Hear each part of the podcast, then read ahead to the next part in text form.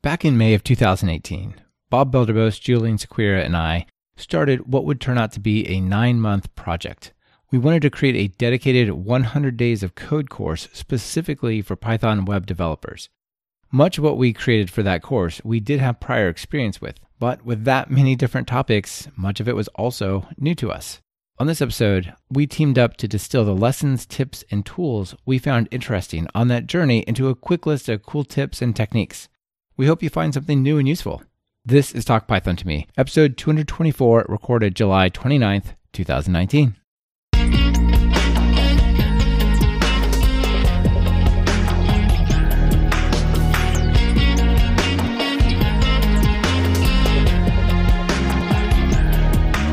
Welcome to Talk Python to Me, a weekly podcast on Python, the language, the libraries, the ecosystem, and the personalities.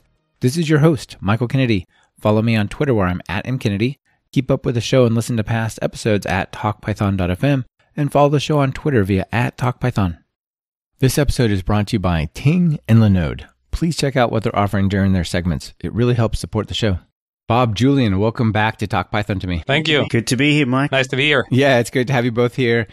We kicked off our acquaintanceship way back I can't remember which episode it was, but it was quite a while ago when we talked about this 100 Days of Code project and journey that you all had been on. And actually, uh, it's, it's turned out to be quite the journey from there as well, right? Oh, yeah.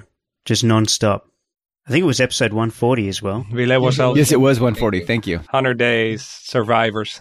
It's quite a hardship. Yeah, so back then you guys had been going through 100 days of code and documenting it and blogging about it and then you know you came on the show to talk about it. And after that show we were sitting around talking like, you know, this is really cool. There's not a whole lot to support people specifically in Python to do it. So you guys and I we all teamed up to write the 100 days of code course that we released last year.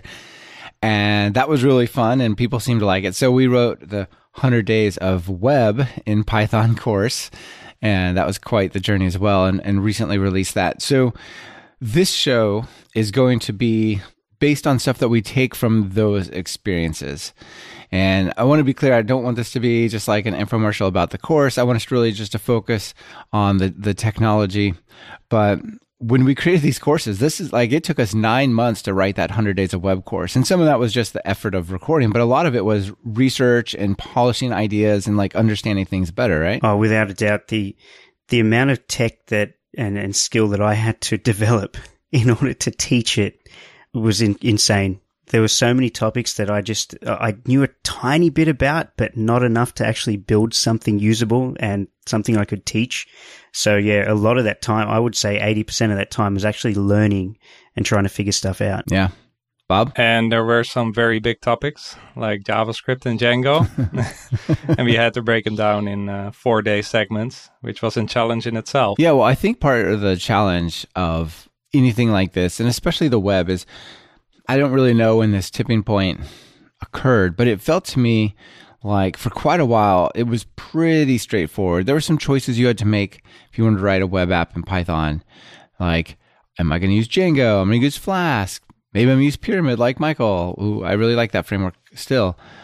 And now now you you look at the list of like new and upcoming frameworks. There's like a new web framework every month at least. It's crazy. So you know, it's not a surprise that we don't know all these off the top of our head because it's hard to keep up with all of them. And then there's always the, well, that's only been out for a month. Like, if I learn it, is it going to actually be around like two months from now? Right. So it's, there's just, do you guys get the sense that the web's kind of blown up? And then, you know, that's only the Python framework, right? We've got JavaScript, we've got databases, we've got like, there's a lot of axes on which that happens. That's exactly right. I hit the, actually hit that issue recently at work where, you know, I'm trying to create a web app, but did I use Flask or was I going to use, um, you know, Django? And then, wait, what sort of interaction did I need on there? What sort of JavaScript do I need to learn?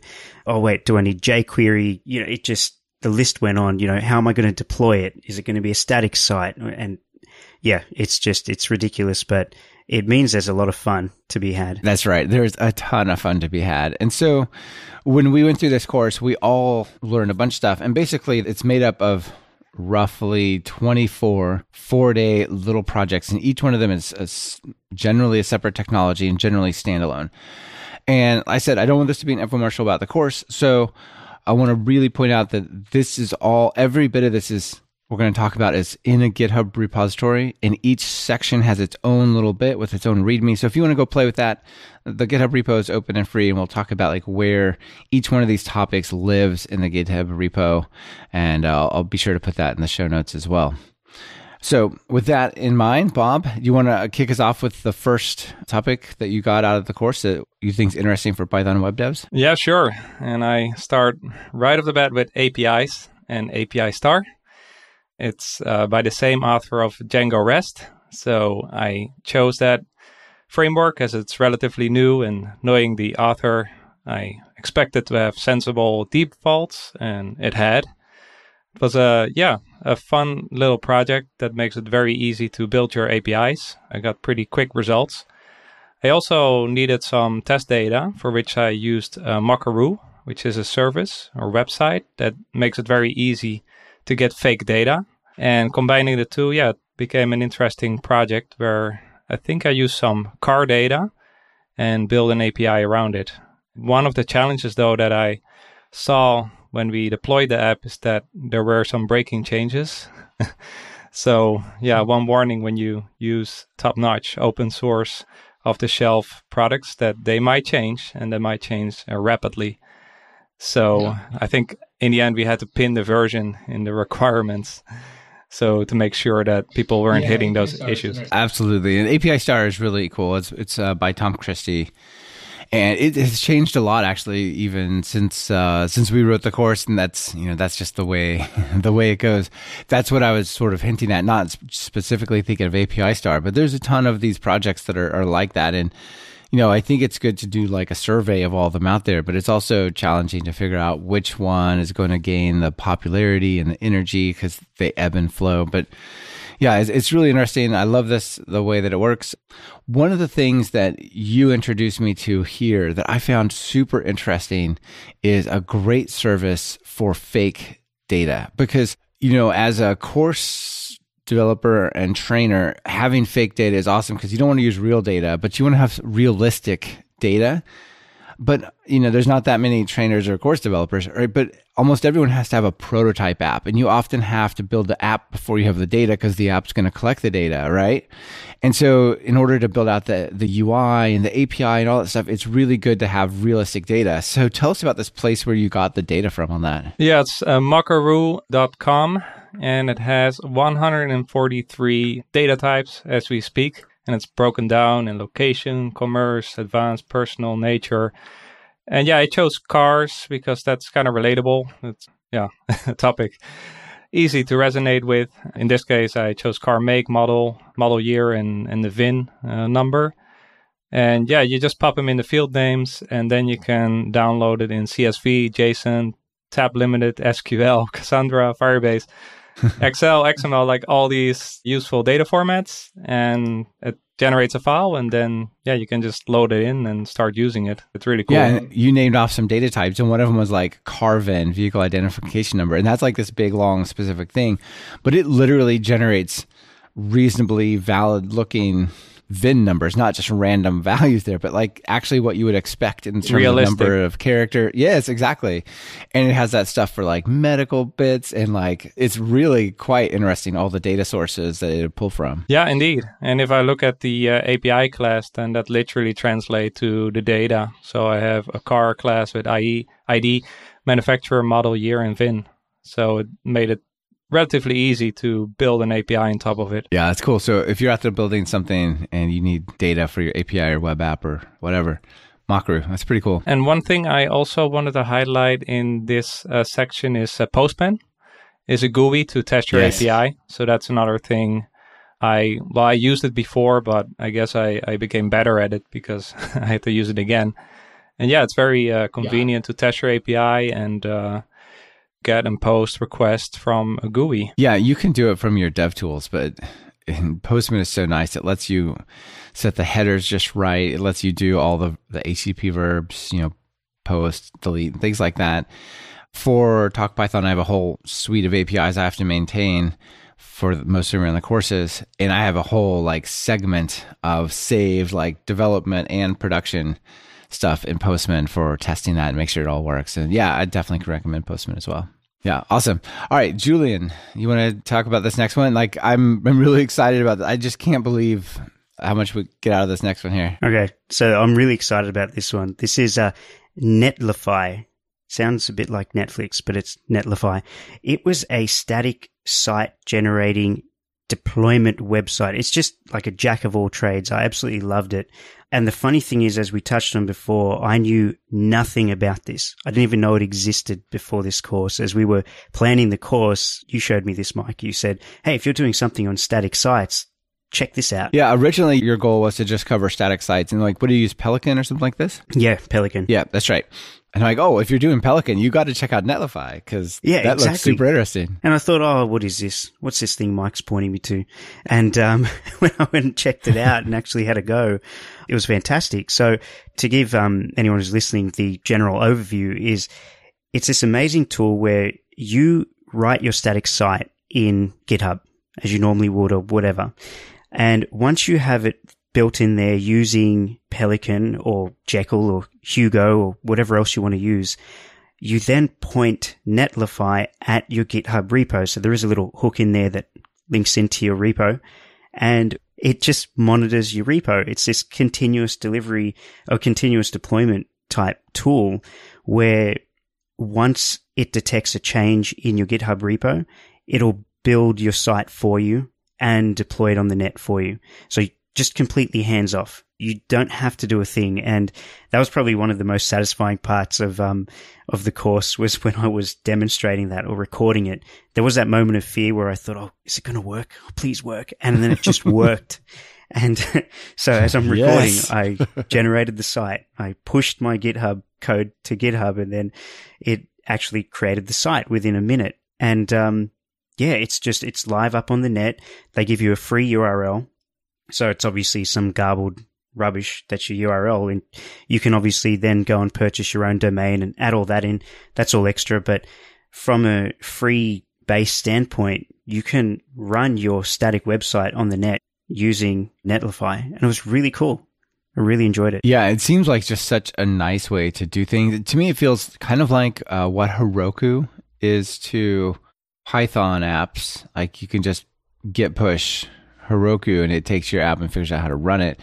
Like Netlify is that for purely static sites. Yeah, exactly right. So I think one of the most surprising things for me was going through the documentation on the website and just seeing how, I guess, fully documented everything was. It actually tempted me because we use Pelican for PyBites. That's our static site framework of choice for PyBites. So I was familiar with it, but once I got on their documentation and started going through it, I'm like, ooh, I want to try Jekyll because I know Bob's mentioned that he uses it for his blog. And then I've heard good things about Hugo and I just, there's this massive list that you can go through. And so if there's anyone listening to this that has a static site, I totally, cha- uh, you know, challenge you to give this a go because it was, um, it, it was one of the most satisfying things. Yeah, it's super cool. And the, I can't believe what they offer for free, right? I mean, just to be clear, we have no affiliation with Netlify. They didn't pay Oh, yeah. anything for this. Just like, this is really cool. I can't believe that it's actually available. Like, so custom domain, HTTPS certificates, continuous deployment through GitHub, all of that for free. It's crazy. Yeah. It's a beautiful tool. Awesome. Yeah. So if you got anything static, that's definitely the way to do it. That's cool. All right. So I guess I'm up next for the next one here.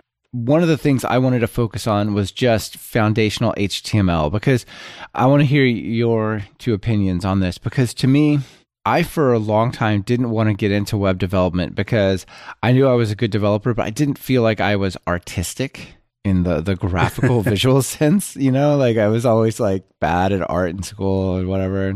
So i felt like i'm gonna have a hard time designing stuff. So html and css and all that like was until I took the time to sit down and properly learn it, it was actually a not a huge roadblock, but so I'd always try to find like what is the way I could do this without really writing HTML? Like what little widget will generate the thing that I want to work, like the the calendar, because I don't want to write. You know what I mean? Like that was me Yeah. for a long time.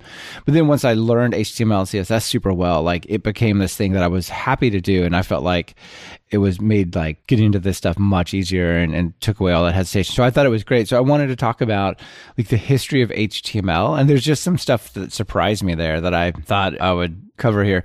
So in the GitHub repo on days five to eight in there, there's a section where we go and recreate yahoo.com and google.com from scratch as they were in 1996.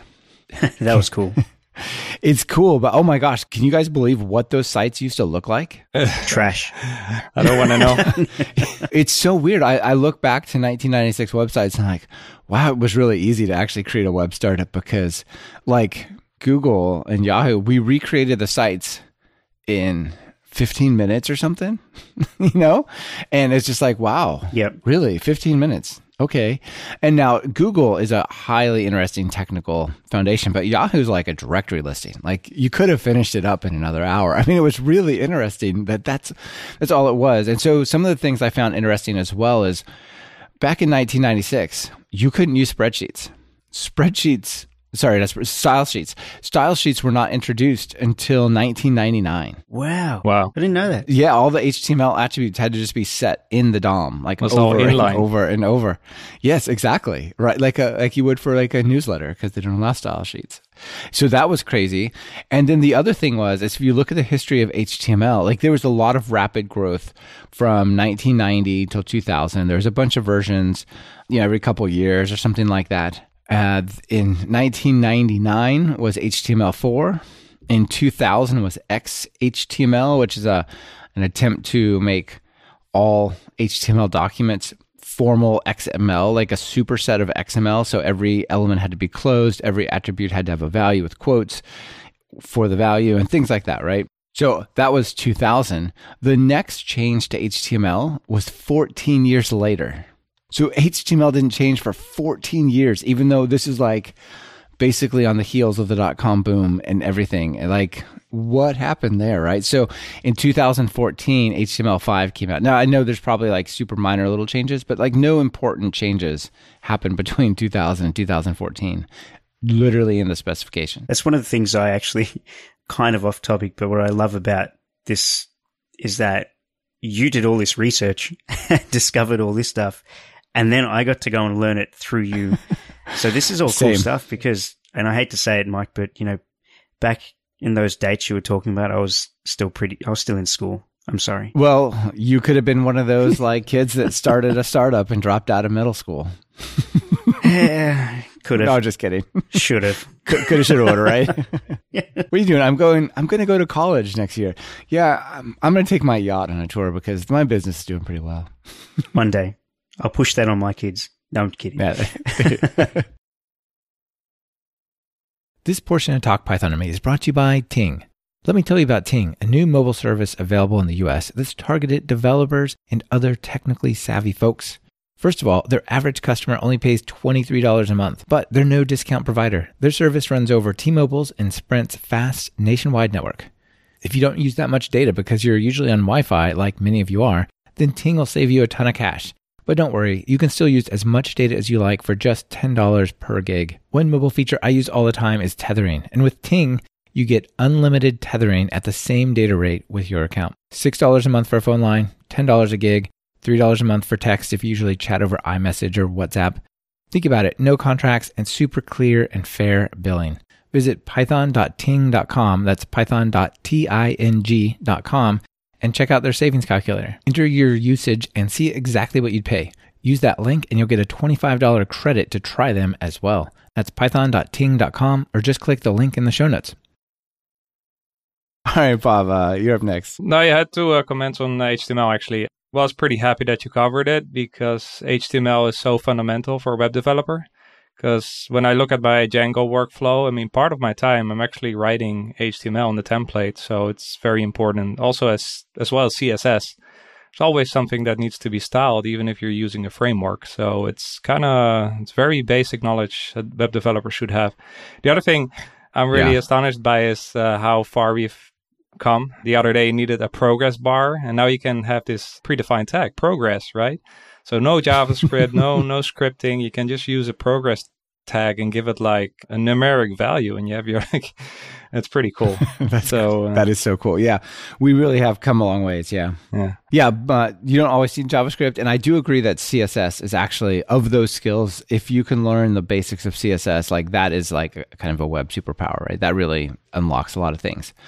Another part though is JavaScript some of the time, right? Yeah, no, you cannot escape it, and you better learn uh, JavaScript. A good part actually, because most of the web is powered by JavaScript. I mean, there's Python, there's the backend always, but every page out there uses JavaScript, and some of them a lot. So the challenge I had though, I mean, JavaScript is a whole language, and I needed to cover it in in four days, so that was tough. So I really try to become an essentialist and uh, focus on the essential part, so the data types and uh, a little bit of ES6 actually as well, because that's now important to know. Yeah, that's basically version six of JavaScript. Right. Roughly, right. ECMAScript six. Yeah. Right. So we have arrow functions and destructuring, map and filter. So it's likely that you're going to find it. So I did cover some ES6. And also within this context, I wanted to talk about React, which is one of the major frameworks in JavaScript. And again, that was a pretty steep mountain to climb. so I decided to actually uh, try to make a game, a hangman game, because games are, are good when you're handling with variables and classes and functions, and you have to keep state as well as uh, use a user interface. So I decided to build a game, which was not easy, but actually it did give me a way to break a huge topic down into uh, 16 or so segments. That's cool. What was your thought of React coming from a Python background? Like, did do you like it? Uh, What's the general programming model feel like? It was a bit confusing at first, but then I did start to appreciate it for its design philosophy, especially how it treats mutability. So I did end up liking it, yes, but it took a little bit to get into. There's a lot of moving pieces. Yeah, as a web developer, it feels a little weird to me because I always tried to aim for like separation of concerns, right? So you've got your style sheet, you've got your JavaScript, and then you've got your HTML. And I've always aimed to have like the HTML depend as little as possible on the other two and, and so on, right? Like try to keep those focused. And here it's like you embed the HTML in the JavaScript little component bits. It, it seems a little funky to me. Yeah, JSX, right? the uh, new Yes. syntax. Yeah.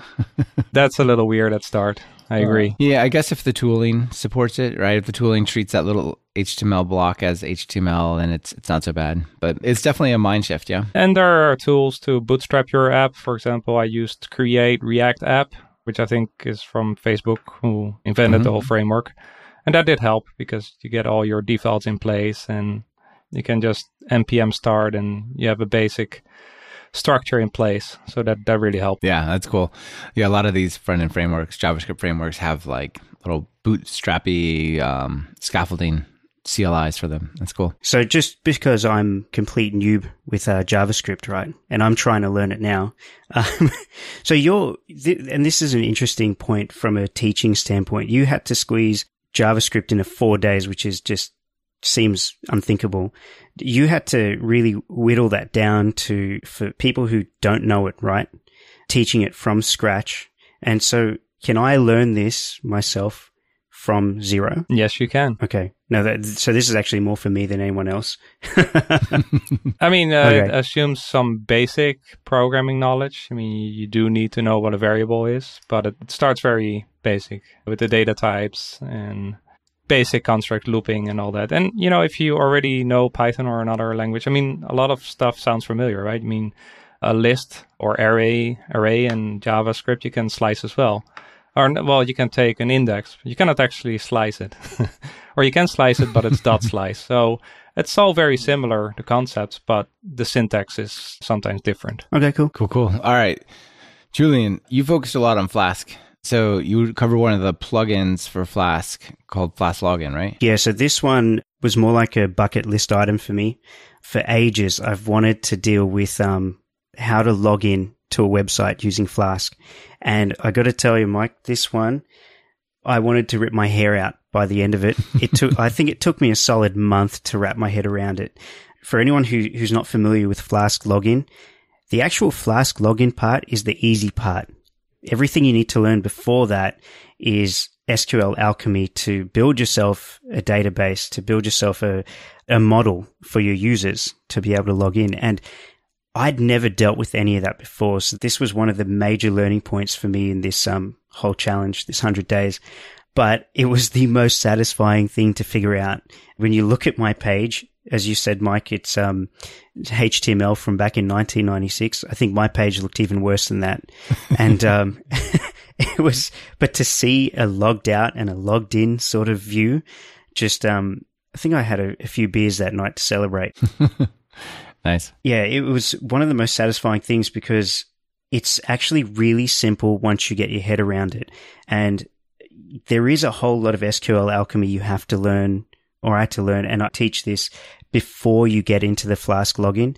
And that was the hardest part for me, as I've just said. But if you can get through that and if you know that stuff, then the actual Flask login is pretty easy.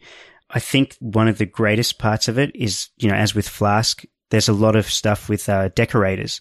And there's this amazing little decorator you can throw on any of your functions for the, you know, the web pages that you're going to be running on your site called, uh, I think it's just login or is it, no, no, what is it? It's login required, login underscore required. And you throw that on any of your pages, any of your routes.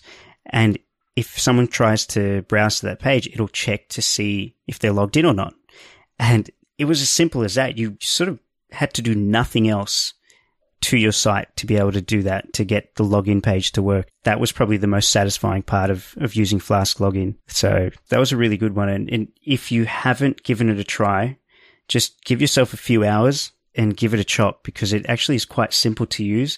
And once you implement a logout page to create users so that people can actually register an account, tie all that in with an SQL Alchemy database backend and this thing just is beautiful after that. Uh, that's cool. Yeah, it sounds like a really nice way to do it. And these plugins for Flask are definitely cool. It also, if you're using Flask anyway, there's a high probability you're using SQL Alchemy also, right? Like Flask is a micro framework and doesn't come with some ORM. So as long as you're using a relational database, the chances are very high you're using SQL Alchemy.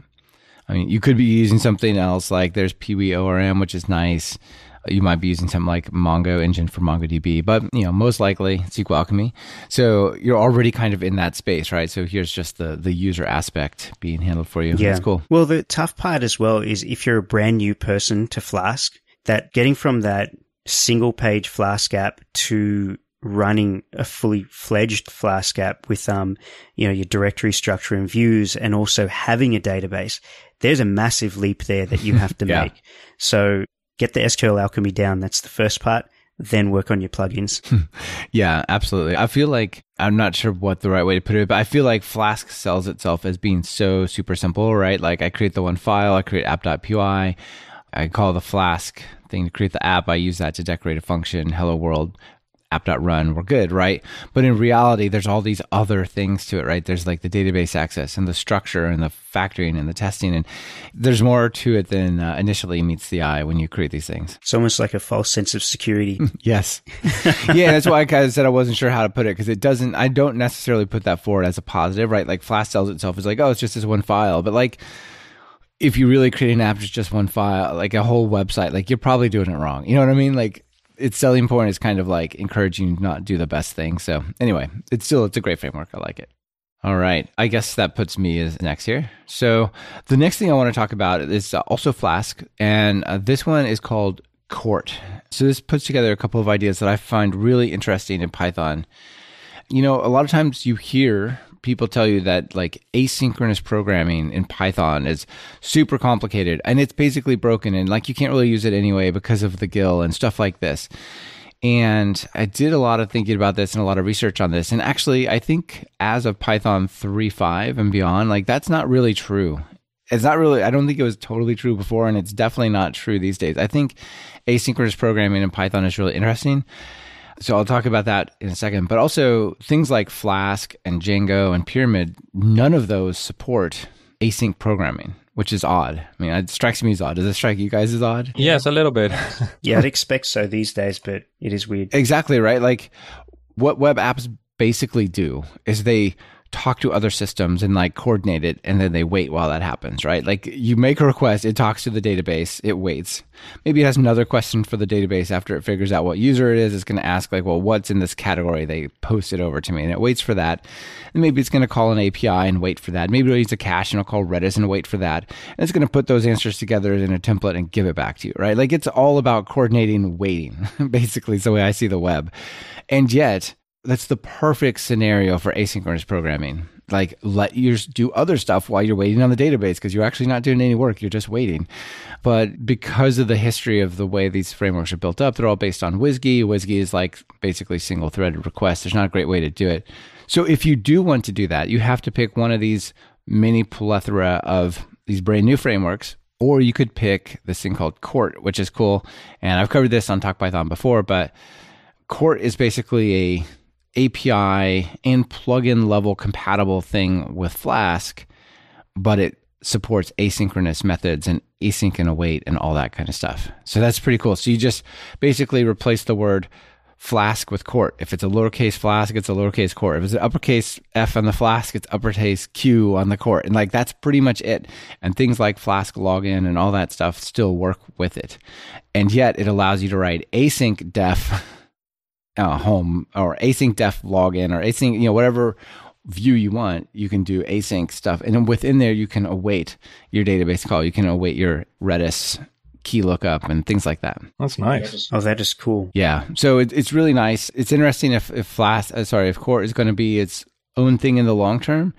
I know there was some conversation with David Lord and the maintainer of Quart about maybe like somehow working together if they're so similar. Like, could we just make Flask async? And Flask does have async on its roadmap. I know there's a conversation about Django's async roadmap and things like that. So, you know, these other main frameworks are working towards that, but they're already existing. I don't know, it's a challenge, but there's a bunch of really interesting things there. And the other thing I want to throw out while we're on this topic that I thought was just one of my favorite things is there's all these different ways to do asynchronous programming in Python. Like we've got threads, we've got processes, we've got async IO, which uses the async and await keywords. But for some reason, threads, you can't use async, you can't await a thread, which is weird because you should be able to. Things like that. But there's this thing called unsync. And unsync Uns- lets you, yeah, unsync lets you put a decorator on all of your asynchronous methods and it will figure out which type of asynchronous programming or execution is appropriate for it. So sometimes it'll use threads, sometimes it'll use async IO, sometimes it'll actually create sub processes, but your program model model is all the same. It's just async and await straight across the board.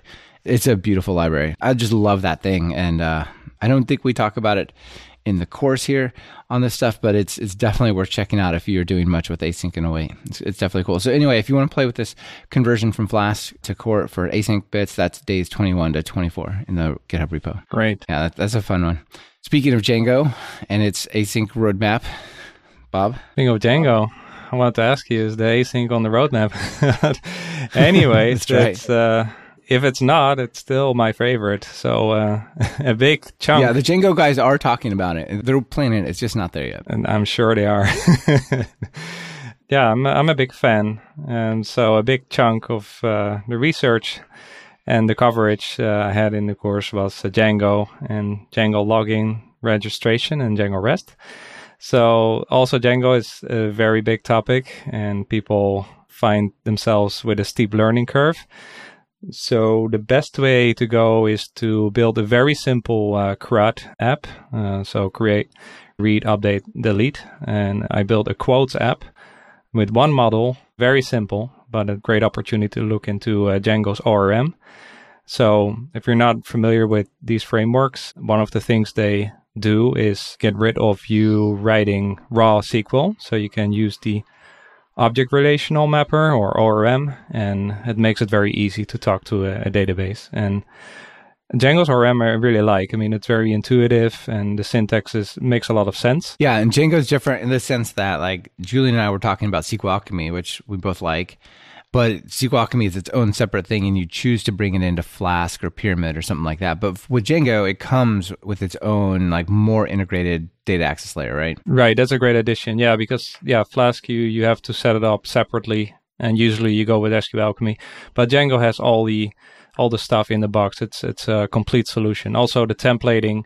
I think for Flask you would use uh, Jinja, and uh, Django has its own templating engine. So Django is great if you want to have yeah, a complete solution out of the box, but then it is opinionated. So some people like it, some people don't. And uh, I do like the decisions they made. What do you like, Django or Flask? what do you think? the never ending battle between you and me. Huh? You're Django man. Fine. Yeah. So another thing I covered was, uh, I mean, uh, always, usually if you make a website, you need some sort of uh, registration and login. So I covered the Django registration plugin, which recently was upgraded to 3.0. Great plugin if you need to capture emails and do two-way authentication. So you need to send an email, confirmation email for a user to confirm and register. The only thing confusing was that the templates were missing, so I ended up providing them in a zip file. Even so, I would really recommend looking into that plugin, which is called Django Registration. And lastly, in this context, also covered Django REST, as we mentioned before, same author as API Star. And um, yeah, it's another great framework that makes it easy, relatively easy to build APIs, but do it on top of your Django models. So I use the same quote app. Right. If you've already got your Django models made for your web app, like if you want to expose that as a RESTful endpoint, like this is a supernatural choice because you only have to put the API, like a thin API layer on top of what you already got, right? Yeah, you basically make a serialization module, and that's almost all you have to do. So it, it makes it really easy. and it has uh, also support for permissions. So I think that's done via some middleware and yeah, I also plugged in uh, a Swagger for documentation. And yeah, it was all pretty easy, relatively, a few lines of code. So I really liked the Django REST framework and I can highly recommend it. That's cool. Do you use Django REST framework in your code challenge platform? Yeah, good question. I actually not. Just use Django, but not Django REST, right? Yeah, just Django made that pretty easy to do. We just uh, manually made some API endpoints. Yeah. Yeah, I end up doing that a lot as well. We were thinking though, at some point we need a mobile app or something, and we need to uh, make an API for the whole thing. Then we definitely want to use it. yeah, for sure. Uh, I've been down that road. yeah, another module yeah, I know someone who's done that. highlight was uh, SendGrid for uh, for emails because with the registration plugin, you have to send a verification link, and uh, as and SendGrid makes it very easy with their API to send emails. So I use that as well in this context. Yeah, the days are long gone you should set up your own SMTP server and talk to it locally. Using something like SendGrid makes a lot of sense. Yeah, and I think also at some point try to use Gmail, but then it doesn't really like being used uh, as an API or so. So with security concerns, so it's not. that was not a success. Lessons you learn. Why is my yeah. email not getting delivered? This portion of Talk Python to me is brought to you by Linode. Are you looking for hosting that's fast, simple, and incredibly affordable? Well, look past that bookstore and check out Linode at talkpython.fm slash Linode. That's L-I-N-O-D-E. Plans start at just $5 a month for a dedicated server with a gig of RAM. They have 10 data centers across the globe, so no matter where you are or where your users are, there's a data center for you. Whether you want to run a Python web app, host a private Git server, or just a file server, you'll get native SSDs on all the machines, a newly upgraded 200 gigabit network, 24 7 friendly support even on holidays, and a 7 day money back guarantee. Need a little help with your infrastructure? They even offer professional services to help you with architecture, migrations, and more. Do you want a dedicated server for free for the next four months? Just visit talkpython.fm slash Linode. Julian, what, what do you got for the next one? So the next one's actually um, kind of simple, but again, it was very satisfying, a lot of fun to do. So I did some Heroku deployment on, what was it, day 65 to 68, something like that. And it was really satisfying. So I know with Netlify, I was able to deploy a static site and have it all hosted, but this time I wanted to get my Flask app. And one of the best parts was the Flask app that I was creating throughout all of the course. It's all running local. You know, you, you, it's all local on your desktop. So this was the chance to get it out on the web, to get it running in a dyno on Heroku and uh, just deployed out there so I could spam it to all my friends and family and say, look what I made. And they make it really simple. And this is what I think we use Heroku as well for quite a few things on, on the side, but they just make it re- too easy. And the best part is with your Flask app, they fully support Flask. So you can just deploy it. You link the repo that you've created locally to Heroku. And again, when you push the code up to Heroku, it processes and it actually deploys your site onto your dyno and it's live. So I think the only thing you really need to throw into your code is a little proc file and a couple of little tags here and there, and that's it. Heroku takes care of the rest. So it's actually really simple. That was part of what I covered in that section of the course. But I also wanted to highlight some of the cool features Heroku has. And again, I'm going to say, I know this sounds like a massive plug for Heroku, but it's not. I just really like what they do. They have a lot of plugins and uh, that, that you can use. Uh, what I think they call them plugins. Yeah, whatever they. We're going to call them plugins. We're going to call them plugins today. So there are two that I wanted to cover. Bob just mentioned one, SendGrid, because we use SendGrid a lot. So again, you can hear that a lot of the stuff we're discussing here, we use actively. So that's why we wanted to cover it in the course. But this SendGrid uh, plugin, it links it, the add-on, it links with your um, SendGrid account, and it's the most minimal amount of code to throw into your code base to then shoot off an email automatically. And it just works really well. So I really enjoyed that teaching that. It, in fact, I think the hardest part was making that section take a day because it was so easy to teach. It was, you know, struggling for things to say. I probably should have just sang a song or something. But then the other one I wanted to cover off was Heroku Scheduler, however you want to pronounce that word, scheduler. But it's just essentially cron and it makes your life so much easier. You don't need to go into any backends and worry about it. It has a nice web interface if you're that way inclined, like me. And, uh, it's just super helpful. You can automate so many tasks. You can little parts of your Flask app, whatever you want with this little scheduler. Literally put in the code that you want it to run every time. And it's just, it's really easy, really pleasant to use, really pleasant experience. It's not something you get to say very often. Yeah, that's a great way to describe deployment, right? Like normally deployment is something that people got to learn a lot about. And it's really tricky and you know stuff goes down. You like where the nginx logs. It says it doesn't work but i don't know why and i can't figure out where the logs are you know like so this this is really nice. I know there's a, a lot of people like you guys who love platform as a service stuff like heroku but there's also a good case to be made if you want a bunch of vms depending on like how you want to configure things and whatnot like on Linode or something. So yeah, definitely. If if you're inclined towards the platform as a service side, that sounds like a good option for sure. Yeah, definitely. All right. So the next one I want to talk about kind of has to do with like deployment and evolving your app over time as well, and that's database migrations. So if you're using SQL Alchemy, uh, Mike Bayer created this thing, who also created SQL Alchemy, created this thing called Alembic. And if you're using Django ORM, there's migrations built into that as well. And the idea is that regardless of which one you're using, but I'll talk about SQL Alchemy just to have something concrete. If your SQL Alchemy class structure does not match what your database structure looks like, your app is coming to a an abrupt screeching halt, right? Oh yeah, you're, you're going to get a you know that right? You're going to get a 500 error. It's going to say operational error, database schema, like this column doesn't exist, or something terrible like that, and you'd be like, "Whoa, that sounds kind of bad." But like if you make a change to your code like add a column or something, and then you deploy it, boom, your app is taken offline, right? Like it will no longer talk to the database. It's it's a problem. So how do you manage that, right? Like some people probably like evolve the database manually. That sounds a little scary to me, just because it's you gotta write the SQL transformations to do it right or like open up the tool and edit it.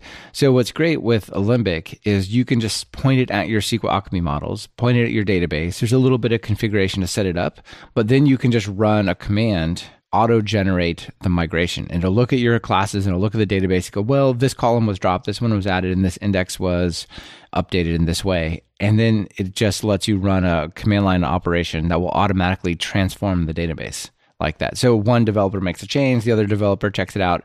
You know, obviously that change needs to accompany a migration. So then they can just run the migrations as they get the new version of the app. You push it to Q&A or staging, you run the migration, and then as part of your deployment, you can just have it always run a migration. And like if there's no operations, it just goes, you know, if, if it's up to date, it just goes, eh, nothing happens. So we'll just keep going. So it's a really nice way to make sure that your database constantly stays in sync with your ORM models. Oh, that is really cool. Yeah. And when I first looked at it, I'm like, whoa, this looks complicated. Why is this so hard to set up? Maybe it is. I don't know. There's a few little hitches that like cause some challenges about like how do you import the models correctly uh, from from the context of executing within Alembic and stuff like that. But once you get it all figured out, it, it's not too bad. We cover that in day 61 to 64, so you can go check out the the little sample code there. Another alternative is to just not use a relational database. Like, you know, all my stuff like in production runs on MongoDB, and MongoDB uh, doesn't have this problem, but it also has a, basically an ORM, something called an ODM for them. Uh, Mongo Engine is what I use, and it's basically uh, like SQL Alchemy. It's more like Django ORM actually, but same idea. But it, MongoDB doesn't have this problem in general, so you don't have migrations really there. That you can sidestep it that way, but it, a lot of people want to use a relational database, and if you do, migrations. It's a great way to solve the problem. Ah, that's really yeah. cool. And I can see it. So I'm just on the documentation and it's actually alembic.sqlalchemy.org. So, ah, very cool. Yeah, yeah. Same organization, same people behind it. Bob, do you guys use migrations, the Django migrations for what you're doing? Yeah, very simple. Uh, make migrations. That makes a file you commit to version control and then just migrate and then it syncs it to the database. Works great. Yeah, sounds real similar to the auto generate feature there. It's cool. All right, Bob, what's your last one? Slack bots. that was one uh, nice. of the most fun chapters I worked on. And uh, well, we all Slack is used for all sorts of things, right? Like people chat with it, but it's also got so many integrations, right? Like, for example, if like I have an error on my website, I have a, a, Slack channel that Rollbar will detect the error on my website and then post a message to me on Slack that there was an error on the website, right? And that's like a Slack bot, sort of sort of. Yeah. I guess. But yeah, there's all sorts of uses for it. Yeah, when when uh, people uh, do a pull request or a code challenge repo, we get a notification in our pull request channel. But also, if you think about like the the general Slack bot, it's super useful. Like you can set reminders and stuff. So and yeah, bots overall are, are becoming more popular. So it's uh, it's a nice skill to have, I think. And so yeah, for this chapter, I looked into uh, Slack API and uh, we made a random book slash command. So if you type slash book in our Slack, it reaches out to some books API we have for another app we run, and it posts back some random title. Uh, you can also do slash book and then user, and you get the last book for the user. So that's fun. That's and, cool. And what's nice about these apps is that there's a lot of moving pieces. So it's not only the Slack API, but you have to call another API to get your uh, data. So in this case, that was Google Books API, which I think has been around forever. And uh, we had to make a little Flask app to um, for the um, slash command to actually grab data. So it was and retrieving data from an API and making an API. And then before rolling it out, you want to test your local server on the internet. And for that, I used ngrok right? Which is a pretty uh, important tool if you want to, uh, how would I say that, link your local host to your internet address or ma- make your local host available on the internet, so to say. So you get this kind yeah, of temporary I- IP, and anybody connecting to that IP is actually talking to your local web server, which is cool useful. Yeah. I'm so glad you covered ngrok here. You threw this in here because ngrok is incredible. So, like, if I type in ngrok and I give it a port, it'll say I could map like port 5000 if I was doing Flask locally over to like 88532ff5.ngrok.io and it actually has an HTTP and HTTPS version.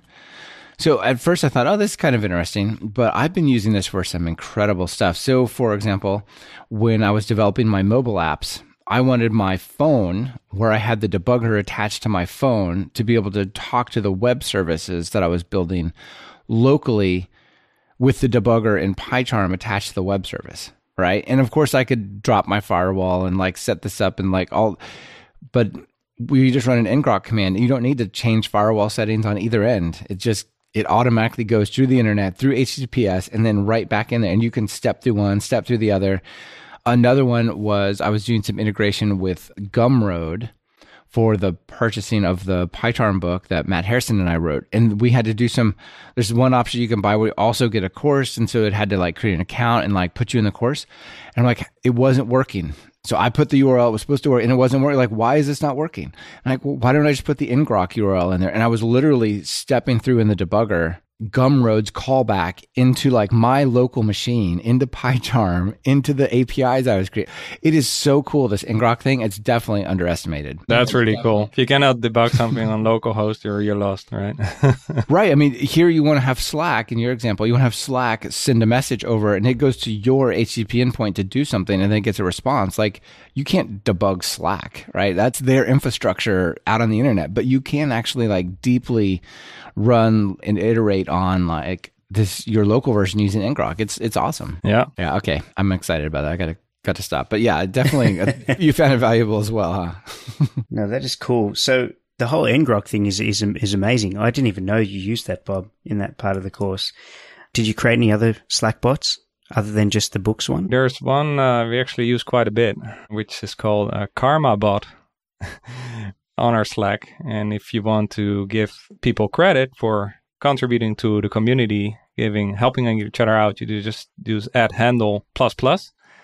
And uh, KarmaBot uh, keeps a local database of users' karmas. So the user then gets extra points. And it's funny how people sometimes react to that uh, gamification.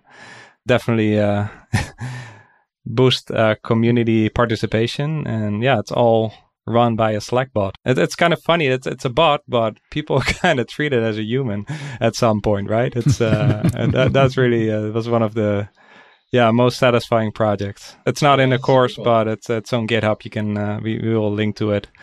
It's another yeah. example of a bit more elaborated Slack API project for sure. Julian, you want to wrap up your section with Chuck Norris? Oh yeah, I do. So while we're having a bit of fun, this was the most fun I had in the, the course from a uh, actual fun standpoint. So what I wanted to do is, uh, I guess I'll, I'll give you the quick background. It was Flask, but what I wanted to do was give the users a sort of real life use case. So when you make a Flask app, especially when you're learning Flask from the start, one of the easiest things to do is to try and talk to an external API. So not make a Flask API, but just go out to an API, pull some data, and then present it on your Flask app web page.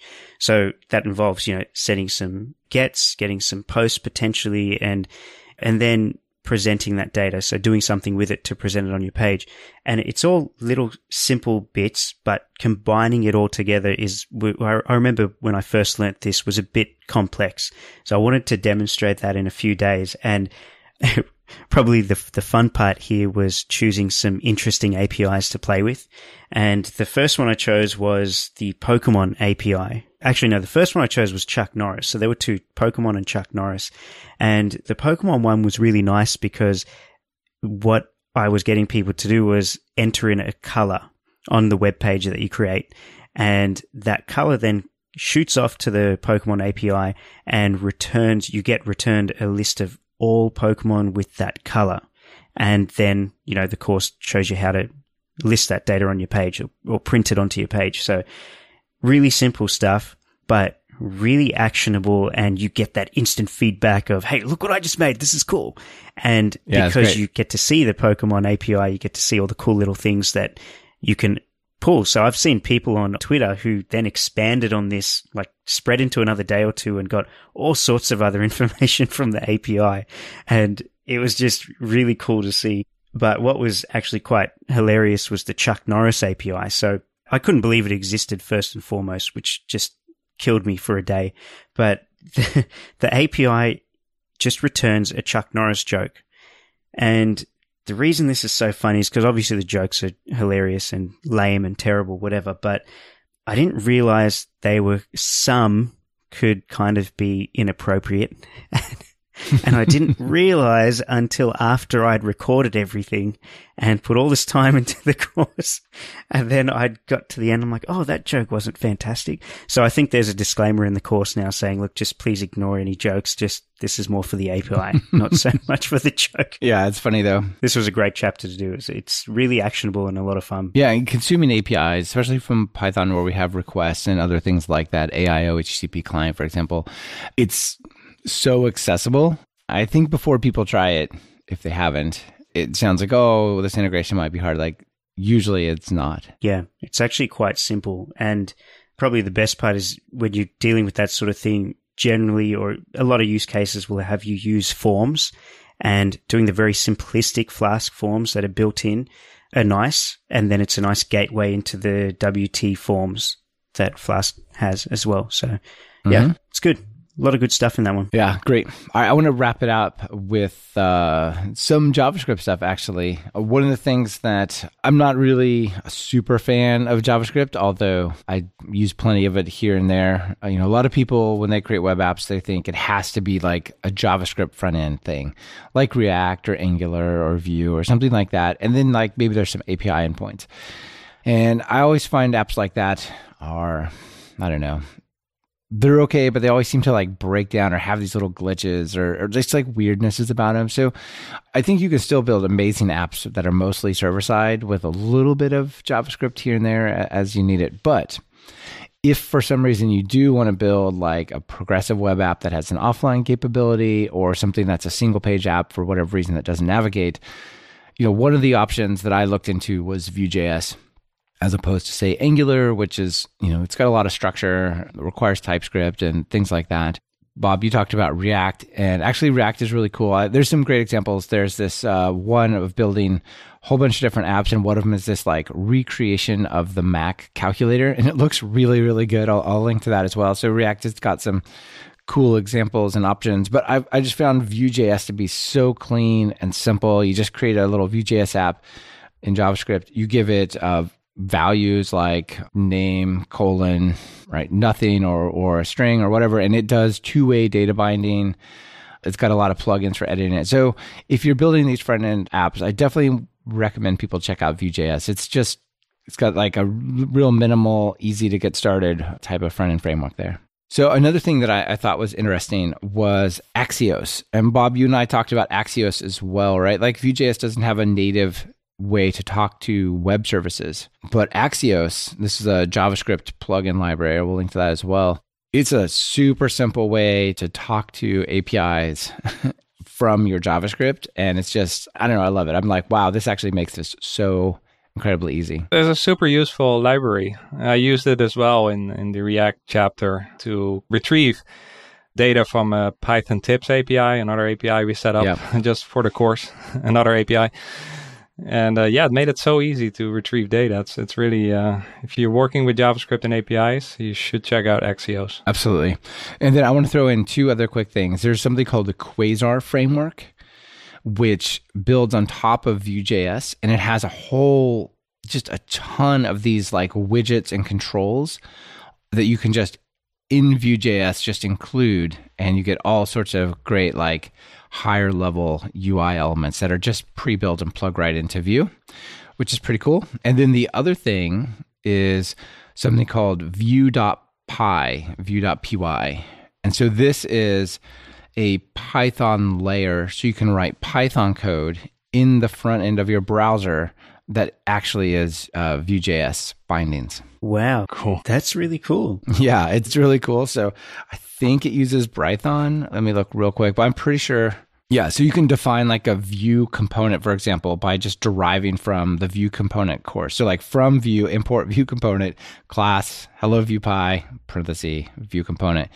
And it's really uh, quite interesting there. So I'm not sure that it's a good idea, but it's a very interesting idea. Maybe it's a good idea. It depends what you're building, right? Like if you're building something that's really sensitive to download, like I think the Brython element or something is like, you know, it's not entirely small.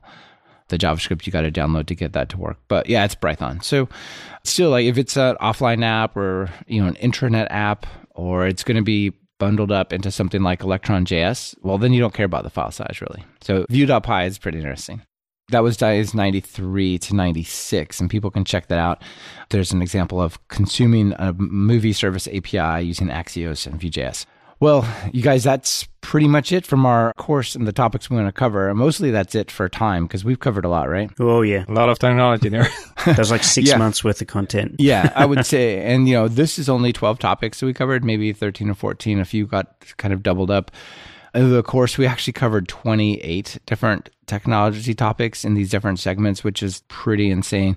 So let me just ask you both this. What is like, after going through all these topics and researching them and studying them, what's your kind of takeaway from this whole exploring the web broadly experience? Okay, so for me, I would say it's just that there's so much out there. If you listen to all the noise that you hear on Twitter, if you listen to all the stuff that you find, or you read everything that you find, and you don't actually just choose something to focus on, you're never going to learn anything. So my takeaway is, okay, yes, there's all sorts of JavaScript frameworks out there. Yes, there's all sorts of web frameworks for Python.